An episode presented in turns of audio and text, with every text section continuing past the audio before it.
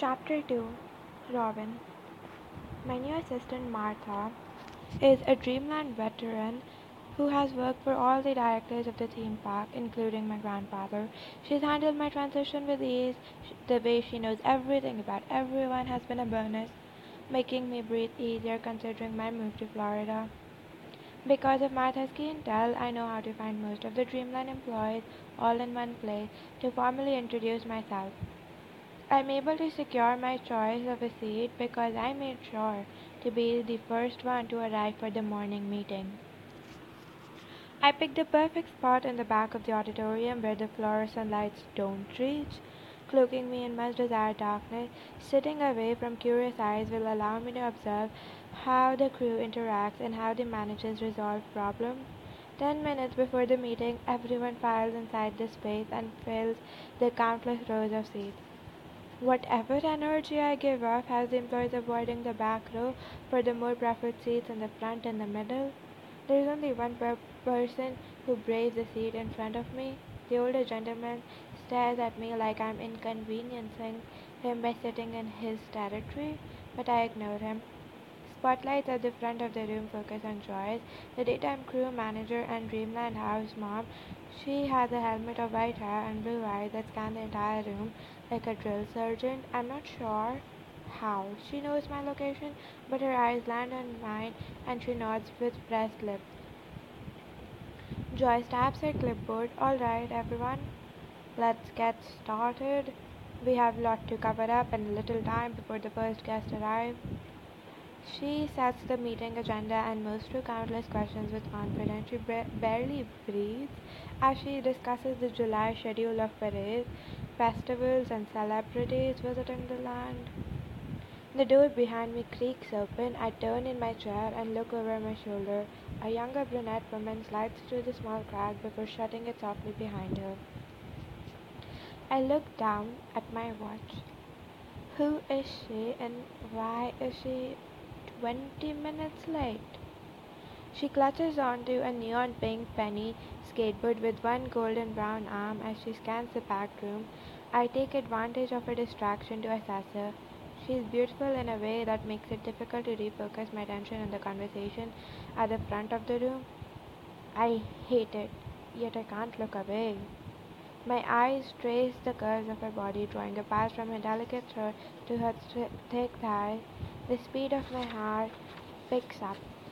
I clench my hand into fist, disliking the lack of control I have over my body. Get a hold of yourself.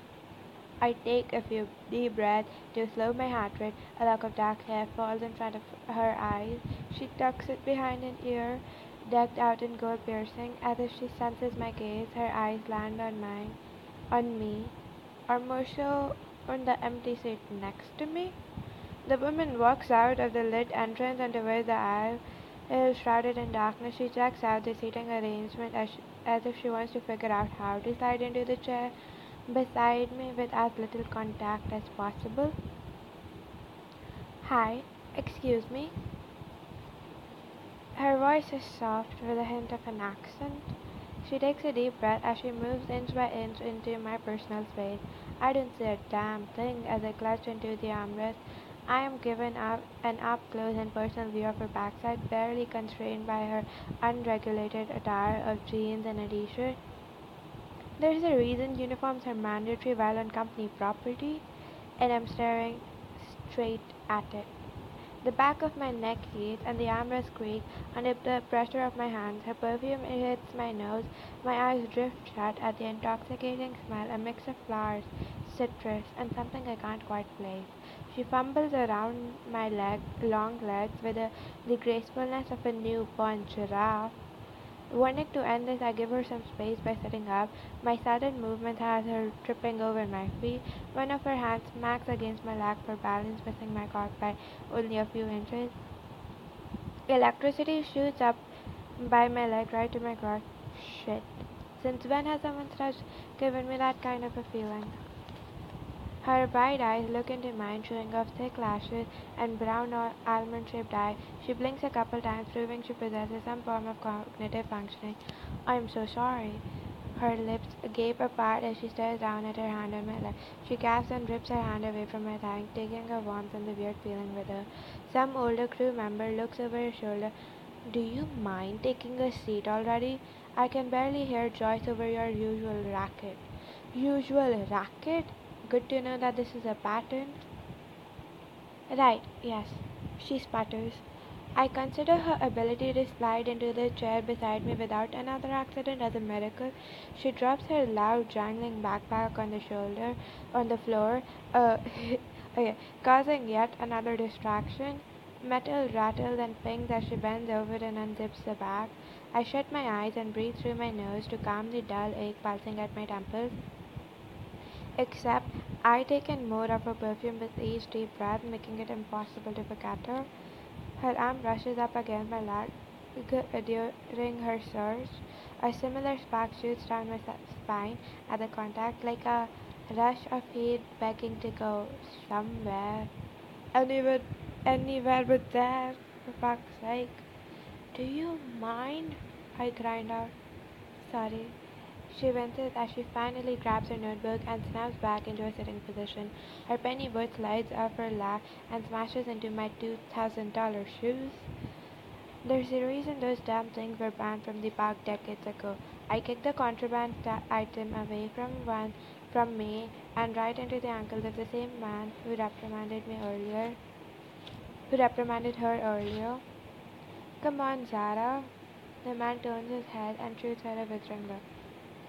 Zahra. Her name fits the vileness. I've only had a tiny taste of. Sorry, Ralph, she mutters. Stop being sorry and start being early for once. I fight the urge to smile. There's nothing I enjoy more than people being called out on their bullshit. She leans over and places a delicate hand on the man's shoulder. Can I make it up to you with a fresh with fresh bread that Claire and I made last time? Bread? Is she seriously offering this man food after he got annoyed with her? Ralph. Throw in some cookies and I won't complain to Joyce about you being late again. I blink at the graying grump in front of me. I knew you had a soft spot for me. People say you're mean, but I don't believe a word of it. She shoves her shoulder in a familiar way. I see what she's doing there. Somehow she wrapped old Ralph around her finger with nothing but a smile and a promise of baked goods. This woman is dangerous, like a landmine someone doesn't see until it's too late. Zahra grabs a package from her backpack and drops it into Ralph's waiting hand. Ralph cracks a smile, revealing a chipped front end. Don't let anyone in on our secret. I couldn't handle the fallout.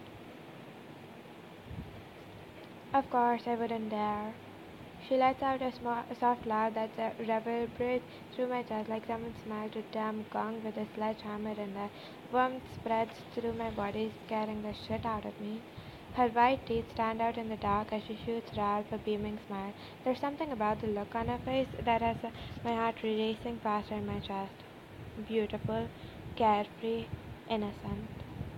Like she's actually happy with her life rather than faking it like the rest of us. My teeth smashed together as I let out an agitated breath. Are you done? Some of us are trying to pay attention. The whites of Ralph's eyes grow larger before he turns around in his chair, leaving Zahra all by herself. I'm sorry, she whispers under her breath. I ignore her apology and refocus my attention to Joy. Some big changes are happening at corporate that we will be reviewing over the next week. They are going to be keeping a close eye on us this quarter. Great. Just what we need. Zahra mumbles under her breath as she scribbles in her notebook. Do you have a problem with the corporate? I'm not sure what I expect to hear or why I even care. She laughs to herself, and I'm, a, I'm hit with another weird feeling in my ribcage. The real question is who doesn't have a problem with the corporate? Why? Because the Company board is filled with a bunch of old men who sit around talking about how much money they have made without actually discussing the important matters at hand. And you are an expert on board meetings all of a sudden. It doesn't take a genius to draw conclusions based on how they treat us here. And how's that? Like, we don't matter as long as we make billions of dollars a year. If she notices my glare, she seems unbothered by it. Aren't employees supposed uh, paid not to complain? She directs a smile at me. Sorry, that will cost the company extra, and seeing as most of us make minimum wage, silence isn't part of the deal. Her voice is light and airy, which only annoys me more. It should be only to prevent you from spewing more ignorant statements. She sucks in a breath and returns her focus on her notebook, finally giving the quiet I wanted. This next water is going to be different from the last one. Joy's eyes brighten. A few crew members grumble under their breath. Oh, come on, it's the truth.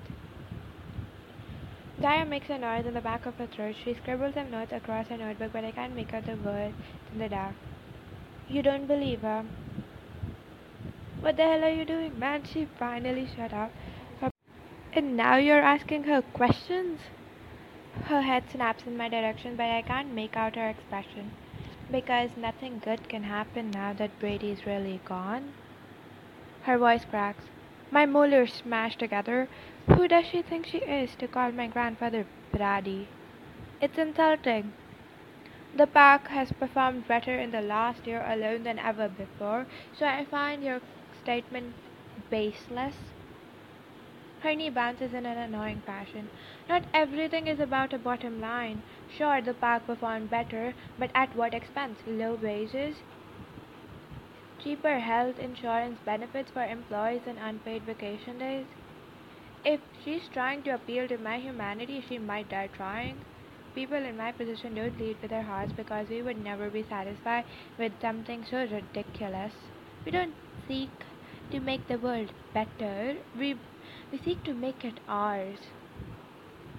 I readjust my position in my chair, look at her spoken like someone who knows nothing about running a multi billion dollar industry. Not that I'm surprised. You do work here after all. She reaches out and pinches my arm. Her small fingers lack the strength to do any real damage. What the hell was that for? I snap. I was trying to see if this was a nightmare. Turns out this whole train, train wreck of a conversation is very real. Touch me again and you'll be fired on the spot. She freezes. Which department did you say you were from again? I didn't.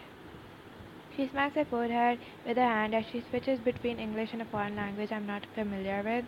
Which department do you work in? I counter. She sits up taller with a grin I didn't like I didn't threaten to fire her a second ago. Bizarre. I'm a beautician at the Magic Wand Salon. Great. So at least you don't do anything important enough to be missed. Her chair creaked underneath her as she recoiled. God, you're such an asshole. Joyce couldn't have planned my entrance any better than this. He called out my name, and everyone's head turned in my direction out of our dark corner. I rise from my seat and look over at Zahra with a raised brow. Her head hangs low and her chest shakes. From laughter? What the hell? She should be apologizing and begging for her job.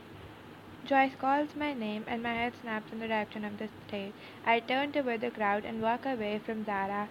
There's only one thing I need to focus on, and my goal has nothing to do with a woman who dared to call me an asshole and laugh about it.